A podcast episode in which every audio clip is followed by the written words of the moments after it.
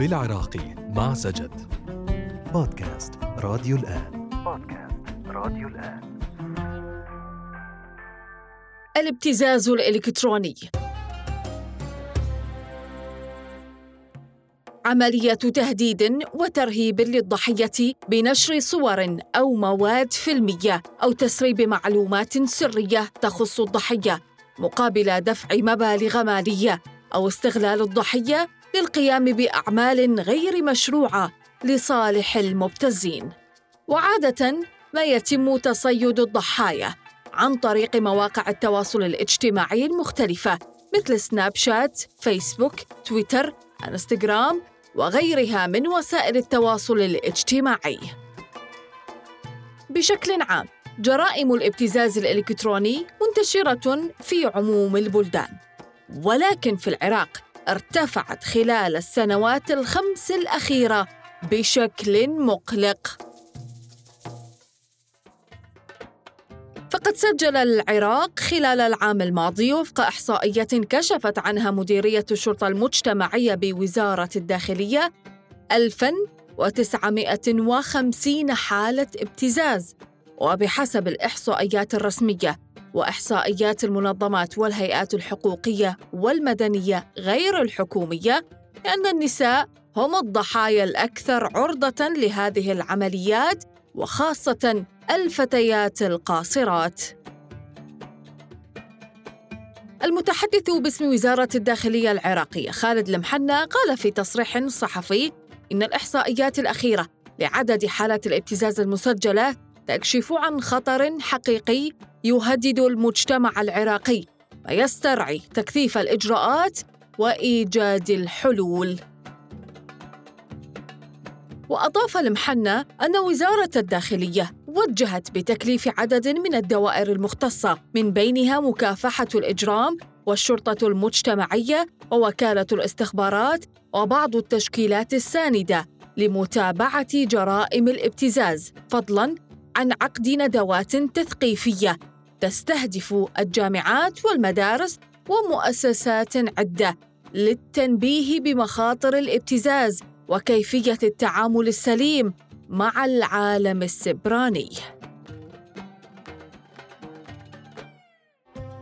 ولفت إلى أن الكثير من حالات الانتحار وموضوعات الطلاق وقضايا العنف الأسري تأتي كنتائج وتداعيات لحوادث الابتزاز الإلكتروني. أما جهاز الأمن الوطني فقد أعلن عن إلقاء القبض على 31 متهما بقضايا ابتزاز إلكتروني خلال شهرين فقط وهو يبذل إلى جانب باقي الأجهزة الأمنية جهودا كبيرة لحلحلة هكذا قضايا حساسة. لكن على الرغم من هذه الجهود المبذولة لا يمر أسبوع في العراق بدون أن نسمع عن وقوع جريمة ابتزاز. الابتزاز الإلكتروني استشرى في العراق فبعد أن كان مقتصرا على بعض الشباب الذين يبتزون النساء بعد إقامة علاقات خاصة معهم الآن نسمع عن ابتزاز يمارس بين أفراد العائلة الواحدة والزوج والزوجة والأقارب والأصدقاء. القانون العراقي لم يتطرق صراحة إلى جرائم الابتزاز الإلكتروني ولكنه عالج جريمة الابتزاز المالي في المادة 452 والتي ذكر فيها تكون العقوبة مدة لا تزيد على عشر سنين إذا ارتكبت جريمة الابتزاز بالقوة والإكراه. أسئلة الضيف: لماذا أغلب ضحايا الابتزاز من النساء؟ يرجع السبب لكون أغلب ضحايا الابتزاز الإلكتروني من النساء هو لكون النساء يسهل ابتزازهن لأن الأمر يتعلق بالسمعة والشرف مثل ما هو متعارف عليه بالمجتمع العراقي. لذلك هي تكون ضحية سهلة بالنسبة للمبتز وهذا الأمر هو يعرفه جيدا المبتز. فهي مستعدة ترضخ الطلبات في سبيل المحافظة على سمعتها وشرفها.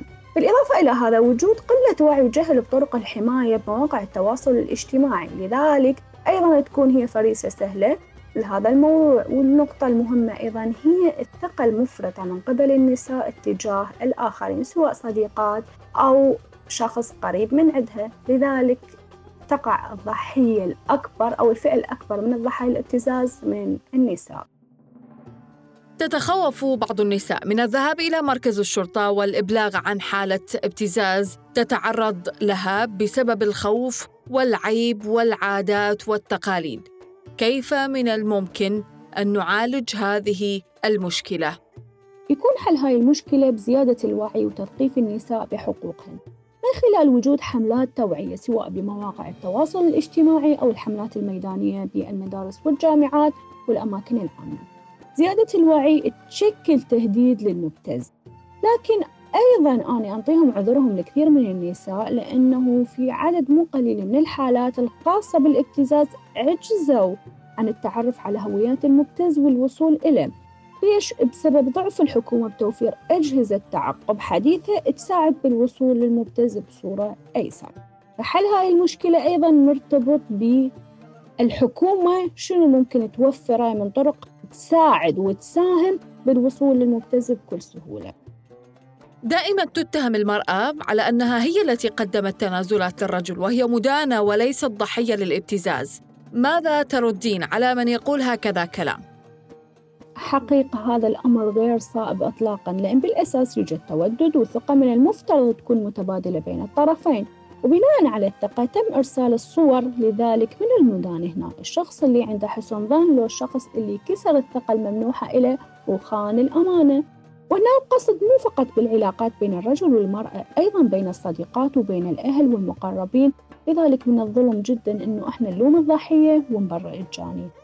وأيضا النقطة المهمة كثير من حالات الابتزاز ما تكون العلاقة بين الرجل والمرأة وإنما يكون عن طريق استخدام المبتز طرق معينة للحصول على الصور مثل التهكير، سرقة الهاتف وغيرها من الطرق اللي يستعملها المبتز حتى يحصل على مراده. فمو بالضرورة تكون أكو علاقة بين الضحية والمبتز. وحتى وإن كانت أكو علاقة بين الضحية والمبتز فأيضا ما يصير إنه إحنا نلوم الضحية ونبرئ الجاني ماذا بخصوص الابتزاز الذي يمارس بين أفراد العائلة بين الأصدقاء بين الأقارب؟ نسمع الآن عن هكذا جرائم. للأسف هاي الحقيقة المرة. الابتزاز بالوقت الحالي ما يكون فقط بين الغرباء وإنما يكون أيضا بين الأشخاص المقربين أو الأصدقاء أو حتى الأهل. وأنا هاي حقيقة دائما أقولها السبب اللي يرجع وصول المجتمع إلى هذا الانحدار الأخلاقي يرجع بالأساس للفقر لأن الفقر يولد جهل بالإضافة إلى انتشار المخدرات وغياب الأخلاق والقيم الاجتماعية وانتشار البطالة لذلك عدد مو قليل أيضا يستخدم الابتزاز للحصول على المادة وقسم يستخدمه للانتقام الشخصي. طيب الآن هناك مشكلة حقيقية. هناك أزمة ثقة. إذا كانت جرائم الابتزاز الآن تمارس كما ذكرنا قبل قليل ما بين أفراد العائلة ما بين المقربين فإذا الشاب أو الشابة يثق بمن؟ أكيد إحنا نريد نوصل لهذا المستوى من عدم الثقة بالآخرين أو عدم الثقة بالمقربين. بس الأفضل إنه الشخص يحمي نفسه إن حتى ما يكون ضحية للابتزاز. فمو بالضرورة إنه أني أثق بشخص إنه أنا أثق بطرق حمايته. ممكن أنا أكو صور معينة أسلمها لهذا الشخص لكن عنده جهل بطرق الحماية أو التليفون ممكن ينسرق ممكن يتهكر. لذلك حتى أكون بمأمن عن أي حدث آخر ممكن يصير أحتفظ بصور الشخصية النفسية. هذا يكون أفضل طرق حماية ممكن الشخص يقدمها لنفسه. ماذا بخصوص القوانين وجهود الأجهزة الأمنية؟ هل تعتقدين أنها تتناسب مع حجم التحديات؟ حقيقة لا تتناسب إطلاقا مع حجم المشكلة من ناحية القوانين لا يوجد قانون خاص بالابتزاز الإلكتروني مثل ما ذكرت يوجد فقط بالابتزاز المالي. لكن بالوقت الحالي الابتزاز مو فقط بدافع المال يكون بدافع الانتقام أو بدافع الحقد أو بدافع الغيرة. لذلك إحنا نحتاج قانون صارم وصريح يحمي الضحايا ويردع المبتز. وأما بخصوص الوسائل المتبعة من قبل الجهات الأمنية هي حقيقة ضعيفة جدا. وأنا مثل ما ذكرت نحتاج أجهزة وطرق حديثة تساعد بالوصول للمبتز لأنه المبتز حاليا ليطور وسائله لذلك على الأجهزة الأمنية أيضا تطور وسائلها حتى تقدر توصل إلى بسهولة ويسر. وفي الختام الاعتراف بالمشكلة جزء من حلها. وعلينا الاعتراف أن الابتزاز بدأ يتفشى في المجتمع العراقي وهذا يدق ناقوس الخطر فعلا. ومحاولة التغاضي وإلساق التهمة بالضحية سيفاقم من المشكلة ولن يعالجها. ناهيك عن القوانين التي تحتاج إلى مواكبة أساليب الجرائم التي تطورت قبل فوات الأوان.